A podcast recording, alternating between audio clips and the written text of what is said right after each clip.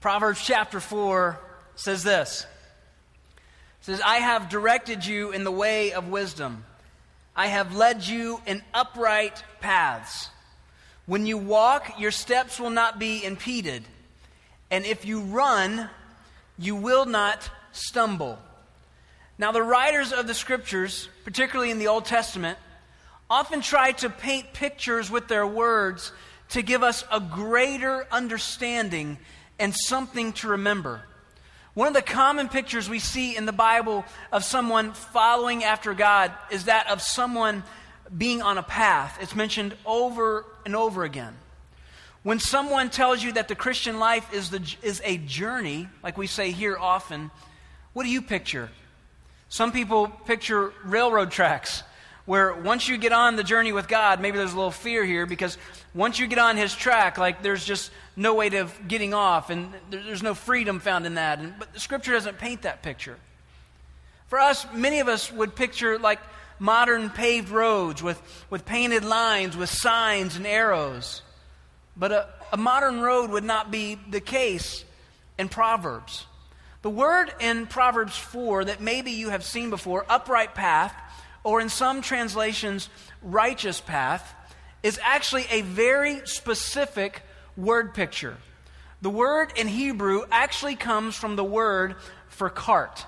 Now, I don't really have anything to picture from the ancient world with this, but what I picture is uh, the American West, the frontier.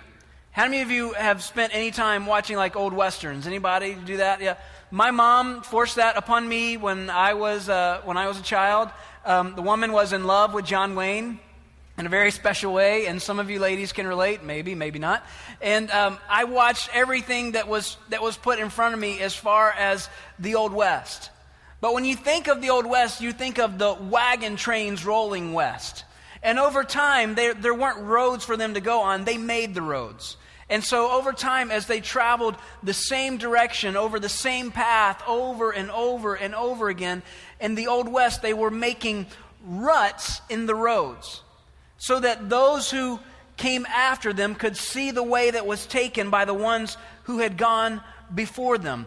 This is the word picture that Proverbs is giving us an upright path. It's this idea that there's a rut in the road, there's a path in the road, and someone has traveled this way before so that we can know which way to go.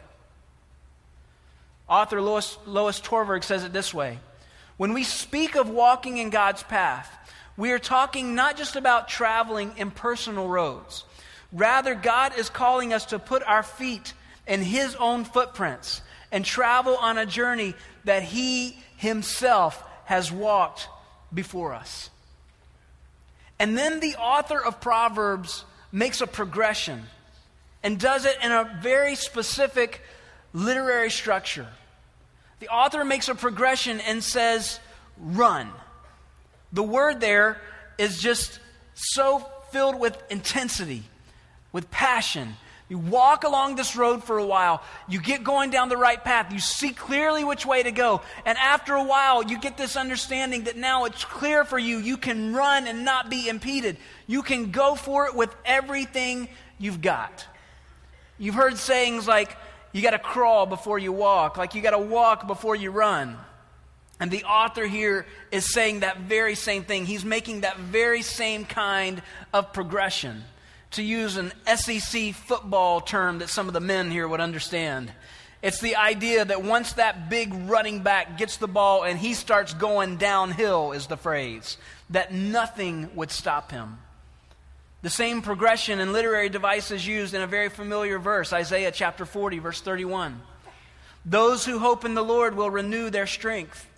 They will soar on wings like eagles. They will run and not grow weary. They will walk and not be faint.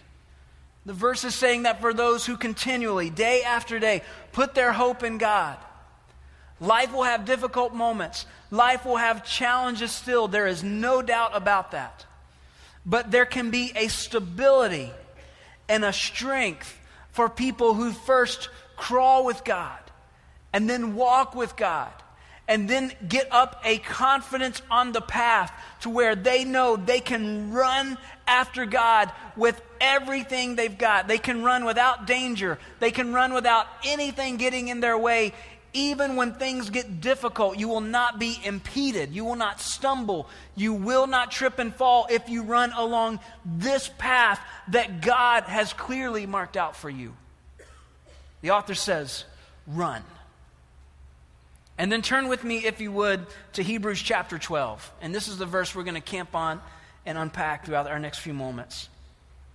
Hebrews chapter 12 says this Therefore, since we are surrounded by such a great cloud of witnesses, let us throw off everything that hinders and the sin that so easily entangles, and let us run with perseverance the race marked out for us, already marked out for us, fixing our eyes on Jesus, the pioneer, the perfecter of faith.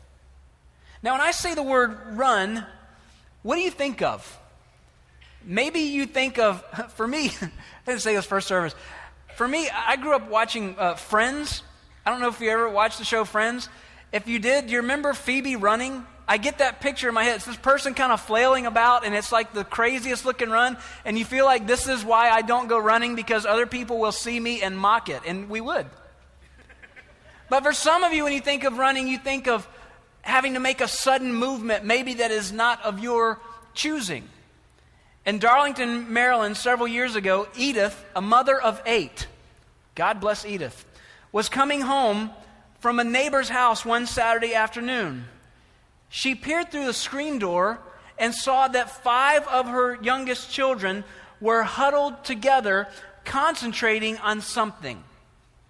As she crept closer to them, trying to discover what was at the center of their attention, she could not believe her eyes. Smack dab in the middle of her five youngest children were five baby skunks. Edith screamed at the top of her voice, Quick, children, run! Each one of her children grabbed a skunk by the tail and they took off and ran. Having to do something suddenly that you weren't planning on. Some of you think of the idea of you're supposed to be running, you're supposed to be exercising, you have really good intentions, but you just can't quite pull it off. I can relate. I'm right there with you. Did you know this is just funny to me? 87% of Americans who own running shoes do not actually use them to run. What a country. You got to love it. 87% of us own running shoes, a majority of which were bought sometime in early January. And yet we still are not running. To run is to go after something with all your strength, is what the author is telling us. He gives us this idea of running continually. Go with it with all your might. Just to put this word out there as a command, as a message from God to say, run, comes with it some intense, with some intensity. Keep going after something. Keep running the race until the race is through. Now, in the New Testament, the author of Hebrews, whoever it might have been, is also painting another picture. Would have had a picture on their mind. It's the picture of the ancient Greek Olympic Games. And to understand what's going on in Hebrews 12, verse 1, you need to understand some things about these games. First of all, they were started and held in the honor of the Greek god Zeus. Is, there was this idea in the ancient world that the gods were looking in from their royal thrones and viewing the competition. And as they would gather, as they would put these games together, thousands upon thousands would come from everywhere in varying stadiums across Greece. I think they've got a picture of one that they're going to show for us. You would find these types of things all across the ancient world. They had the paths clearly marked for them. The games were clearly defined. And you would find as many in this stadium, they estimate as many as 30,000 people. In the ancient world, it's quite a bit. It'd be a lot today. 30,000 people packed in cheering these runners on, inspiring them, calling for them to do the very best they can so that they would get the prize. They would run every day. They would train every day. They were known as being the best of the best, as they would be today, an Olympic athlete. Everyday training, everyday faithfulness. Because they wanted the prize at the end so badly, yes. And because they wanted the accolades of the crowd around them, they wanted to hear those cheers, yes. And also because their God was watching. Oftentimes, when you think of athletics, when I think of athletes, you think of an individual. Our sports in America are more individualized than ever before, even our team sports with free agency and all those kinds of things. But to make sure he's painting the right picture, the verse says, Let us throw off everything that entangles. Let us throw off anything that might get in our way. And let us run. In ancient Greece, a group of athletes and coaches who trained together would have been referred to as a tribe. And in any tribe, there would have been many athletes, and most of the time, a majority of them, would be, oh, they'd all be training for different events. In other words, everyone could be different, but they were all in this together. Everyone could be focused on different sports and skill sets, but they were all in this together. So together, they could be a part of spurring each other on to good works and to victory. And like I challenged our students last night, God has made each of you unique. He's given you all different skill sets. He's given you all different talents and strengths. You're not supposed to have anybody else's strengths, you're just supposed to have yours. And there are people in your sphere of influence that will be drawn to you, and this is true of us as adults as well. There are people who will be drawn to you for who you are. You're not supposed to be anything different than how God made you, fearfully and wonderfully made by God. Psalm 139 is not just a verse for children, it's a verse for all of us, not just for our students, but for all of us fearfully and wonderfully made by God. You have the potential to reach somebody that nobody else can. And we're all in this together. And if we all get passionate about the mission of God together, it will spill over onto others to eventually we can reach a point where a whole community has been transformed by the gospel. That's the hope. That's the goal. That's what it means to get intentional about running after the mission of God. It's not just about running out and inviting people to church. That's a great thing. But it's about going out and every day and running the Christian race in such a way that others see you and they are drawn to the Jesus in you and they just come to you and talk about it at work. They just come and talk to you about it on your street. They just come and talk to you about it at the gym because you're different. You're running a different race. You're on a different path. You're on a path that God Himself has blazed the trail for you, and you have the freedom and ability, if you want to follow this path, to run after Him with everything you've got.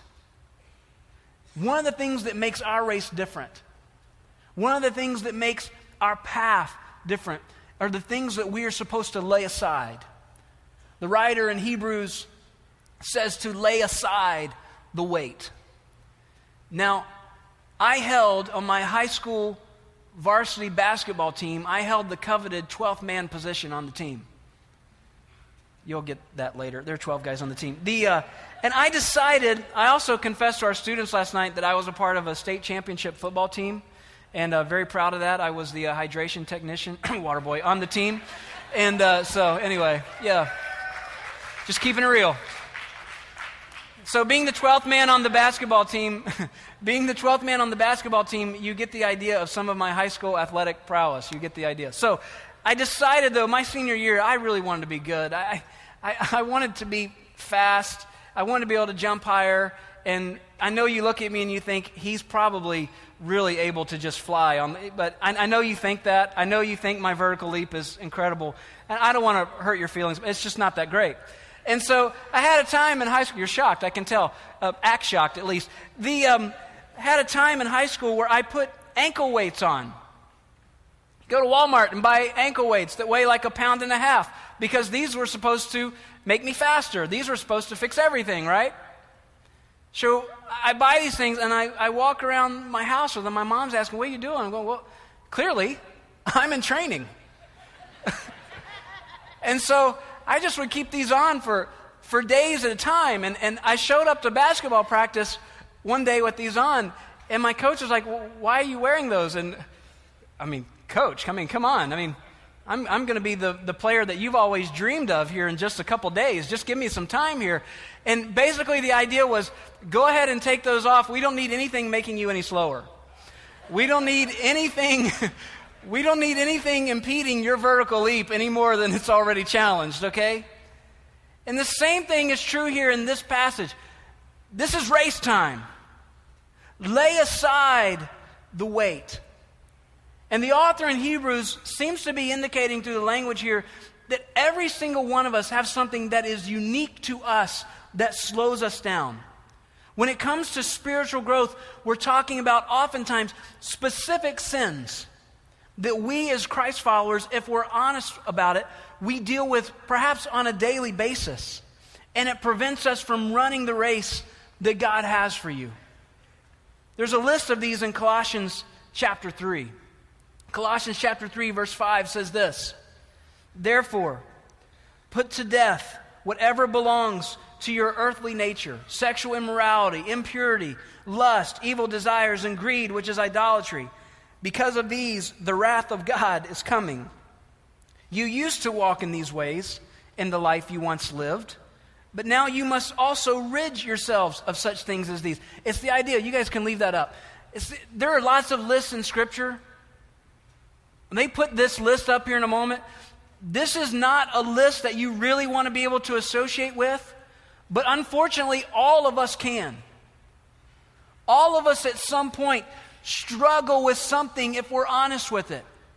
And if we want to be able to run after God, run the race that He has set out for us, run the race that, on the path that He has clearly marked, we have got to be willing to daily lay these things down. Verse 7 said, You used to walk in these ways. It's like he's saying, You used to be on another path, but now with God, being a Christ follower, here's the path you're on, so lay this stuff aside. And here they are. Rid yourselves of such things as anger, rage, malice, slander, and filthy language from your lips. This is a cheery list, isn't it? Do not lie to each other, since you have taken off your old self with its practices and put on the new self, which is being renewed in knowledge in the image of its creator. Listen, it's like he's saying, You're not running that race anymore. So lay those things down and follow the path that God has made for you and run straight ahead. I got to tell you, as a communicator, even as a pastor, it's not fun to put that kind of list up in front of all of you. But let me just speak for me for a second, since this may not be true for you. I need to look at a list like that every once in a while. I need to look at a list like that and let the Holy Spirit of God convict me. And let the Spirit say, you know what? There's some things on this list and some things associated with this list that I need you to lay aside so you can get down the path in the way that I want you to. I need you to lay aside a short temper. I need you to lay aside. Some of you struggle with different things every single day, and you've gotten used to them. There's this idea in the scripture that these sins have become so familiar to you, you don't even realize they're sin anymore. Anger, greed. Think about things like depression, anxiety, worry, self loathing. Listen, I know there are some, definitely some credible things in this room to be worried about, to be concerned about, to be anxious about. But God says to run this race, here's how you, ca- here's how you cast off the weight.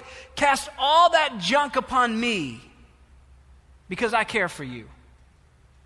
And I don't want you to carry that stuff along life's path. I want you to be able to run I want you to be able to run with everything that you've got. And some of you have let these familiar things into your heart. And they're trapping your heart and they're not allowing you to run with Christ the way that you ought to be able to. The spiritual journey does not feel like a run to you, it feels like a drudgery because these things have come into your heart. Here's what Proverbs says Above all else, guard your heart, for everything you do flows from it. Give careful thought to the paths for your feet, and be steadfast in all your ways. Do not turn to the right or to the left. Keep your foot from evil. Keep your foot off that old path. It's as if the scriptures are saying, you know what? You could veer off if you really wanted to, and you could go a different way, but God has clearly marked off the path. You just need to lay aside all of that junk. And some of you today need to let your heart be cleansed. Because when you're cleansed from the inside out, God can start a new work in you today, a fresh work in you this morning that gives you more strength and spiritual vigor than you've had in a long, long time so that you can run. God is calling us to run. How many of you feel like you're running with God today instead of running away from God today? Run. That's what He's called us to do. He says, run to get the prize. 1 Corinthians 9, the Apostle Paul says, Do you not know that in a race all the runners run, but only one gets the prize? Run in such a way as to get the prize. Everyone who competes in the games goes into strict training. They do it to get a crown that will not last, but we do it to get a crown that will last forever. Therefore, I do not run like someone running aimlessly. I do not fight like a boxer beating the air. The way we live, the way we work to become like Jesus and to accomplish the purpose of God should be a flat out run so that we can get the prize in these ancient Greek games. You know what the prize was at the end? Like this little wreath made up of bay leaves or whatever they could find. And it would fade in a few, day, in a few days. I mean, people would cheer for you, you could hold it up, but it would fade, it would go away.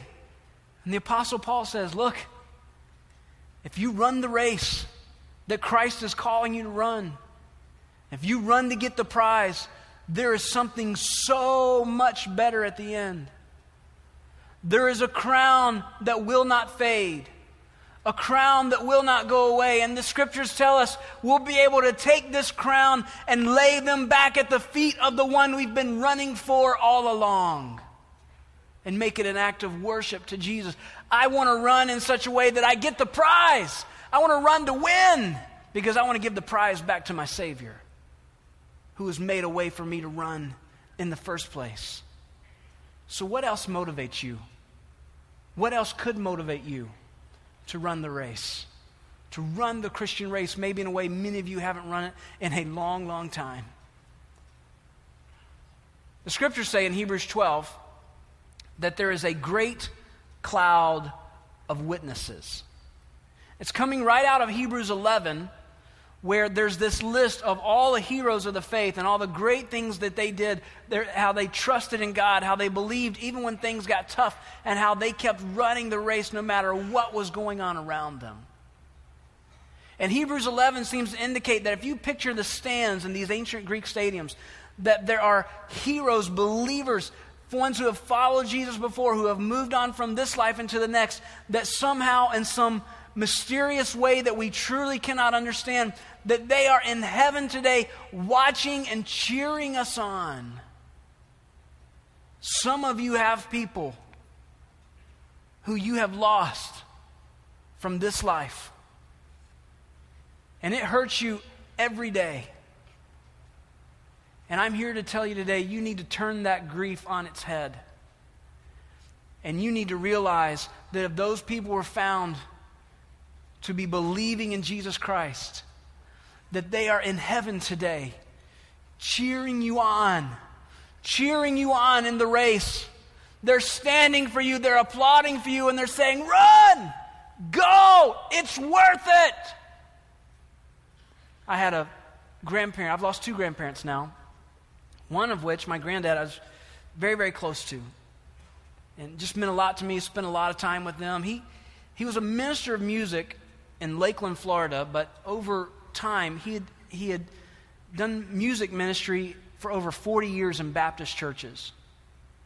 And about the time Westridge started, about the time we moved to Georgia in 97, his health really started to deteriorate.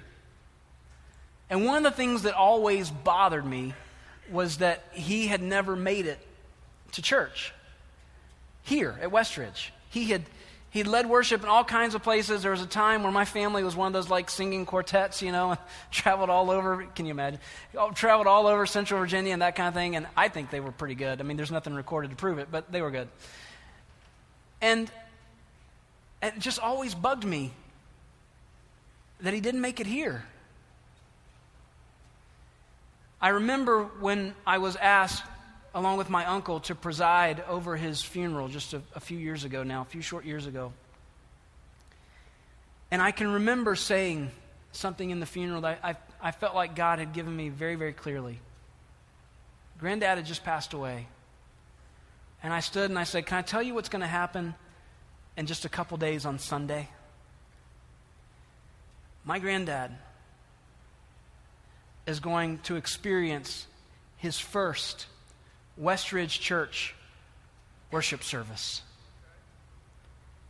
Because I believe that for those who've gone on before us, who have been found faithful, that every once in a while there are these moments in heaven where the Savior says, Come over here and they come over to the balcony of heaven and they peer over and they say, You won't believe what they're doing right now. Let's cheer them on. Let's stand together. Let's cheer them on. Jesus and our loved ones side by side yelling, Run!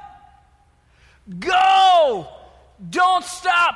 Don't quit. No matter what. Can you imagine there is a crowd in heaven cheering you on today? Let you be in, I pray that you be inspired by that today, maybe like you've never been before.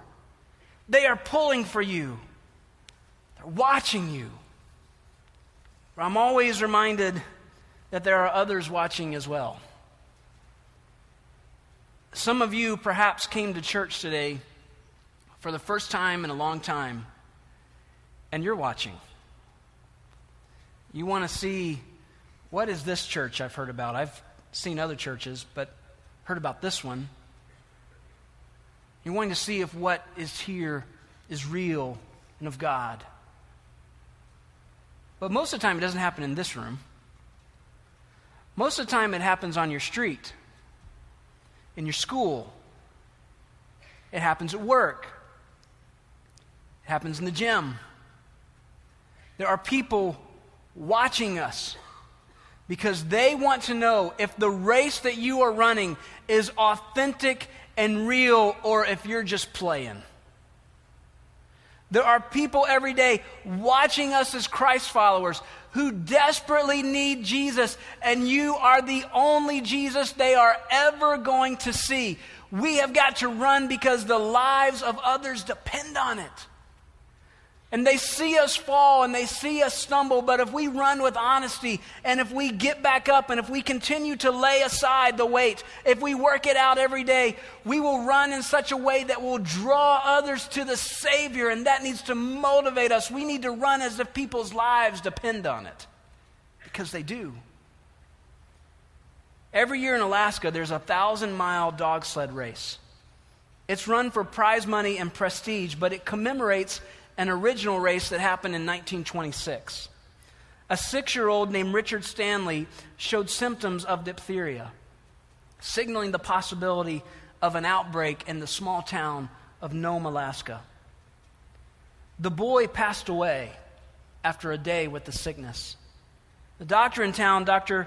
Curtis Welch, began to immunize children and adults with an experimental but an effective anti diphtheria serum. It wasn't long before Dr. Welch's supply ran out, and the nearest serum was in another village in Alaska, 1,000 miles away. 1,000 miles of frozen tundra away. Amazingly, as the story goes, a group of trappers and prospectors volunteered to cover the distance with their dog teams. Operating in relays from trading post to trapping station and beyond, one sled started out in Nome while another, carrying the serum, would go from another village. Oblivious to frostbite, fatigue, exhaustion, they mushed relentlessly until after 144 hours in minus 50 degree winds, the serum was delivered to Nome. As a result, only one other life was lost to a potential epidemic. Their sacrifice had given an entire town the gift of life. I'm here to tell you today there are people watching us every day, watching you every day. And their eternity might hang on whether or not you are willing to run. Run this Christian race with everything you got. We're not to dabble, we're not to quit, we're not to take it easy. We're to run like everything we do matters and run knowing that others are watching. But there's one other command in Hebrews 12. It says this.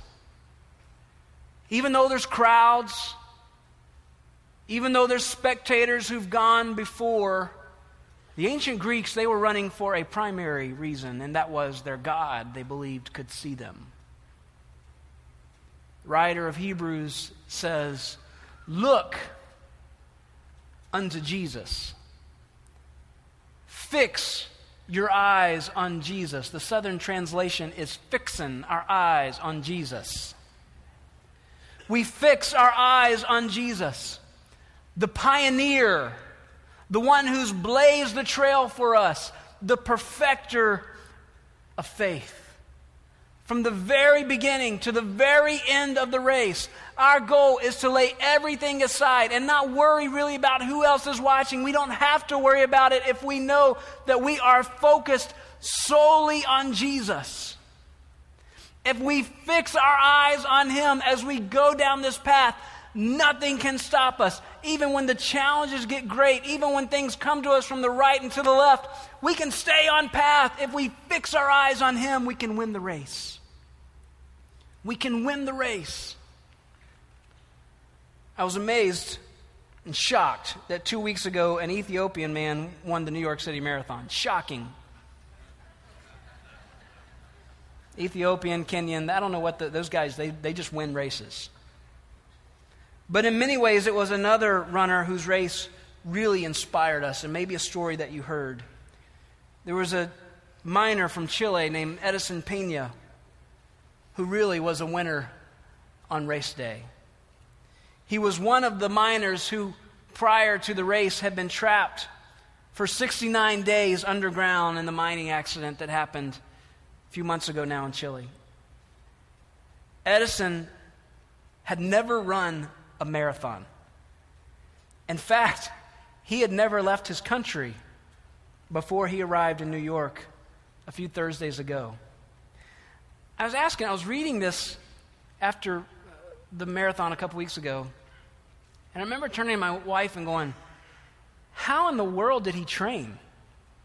And I didn't know at the time that he had never run a marathon before. It'd be one thing if he was like this healthy guy and then had this horrible accident, and maybe how healthy he was was what helped sustain him underground. But that's not the case at all. He had never run before, never run a marathon before, anyway. While he was underground, he did something amazing. I found this this week.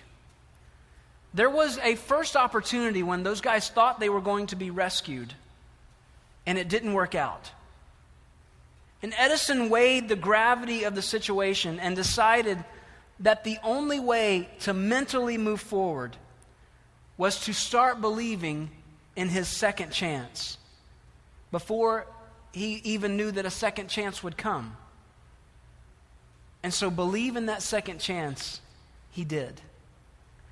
Every day of their ordeal, outfitted in steel toed boots that he had cut down to high tops, Edison ran miles at a time through the mining tunnels half a mile underneath the surface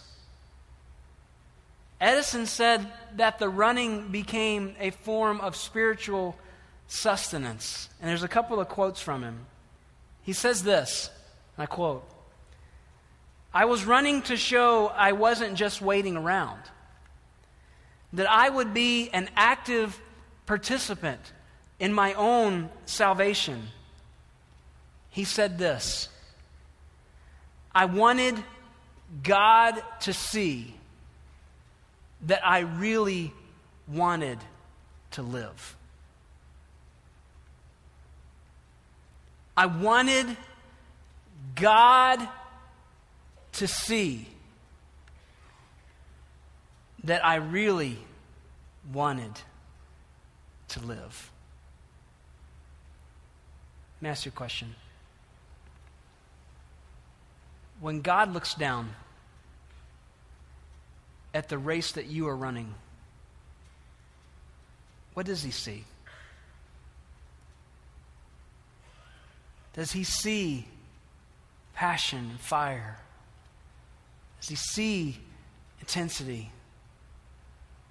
Does he see someone who cares about others around them? Does he see someone who's running in honor of him? Does he see someone whose eyes are fixed on him and nobody else? Does he see you running? He says to all of us today, from wherever you are on the journey, lay aside the weight. I'm cheering for you. Run! Get up! You've been laying down too long. Run! I'm the God of the second chance. Run! Run! May we run. Let's pray together. God, teach us to run. I know that there are friends in here today. Life has got them beat up. They don't feel like running. Lord, your word says, let us run together. I pray that we would come around those who have slowed down in the room, and we would pick them up and we would bring them with us. And that as a body of Christ here at Westridge, that we would run victoriously together in a way that inspires others. With your heads bowed and your eyes closed today, I wonder if there's anybody here that you've never gotten onto God's path. You've not gotten onto that clearly marked way that Jesus has made for all of us. He made that path when he died on the cross for the sins of all mankind. And when he was risen from the dead, he blazed that trail for all of us to be able to follow. And if you're here today and you need to put your faith and trust in Jesus for the first time, the one that died on the cross for your sins and made the path, I would ask you to pray to him right now. Pray in your own words. Say, God, I understand just a little about this Jesus, but I understand enough that he was your son, that you sent him to die for me, and that he rose from the dead for me. And God, today I accept that by faith. I want to get on your path.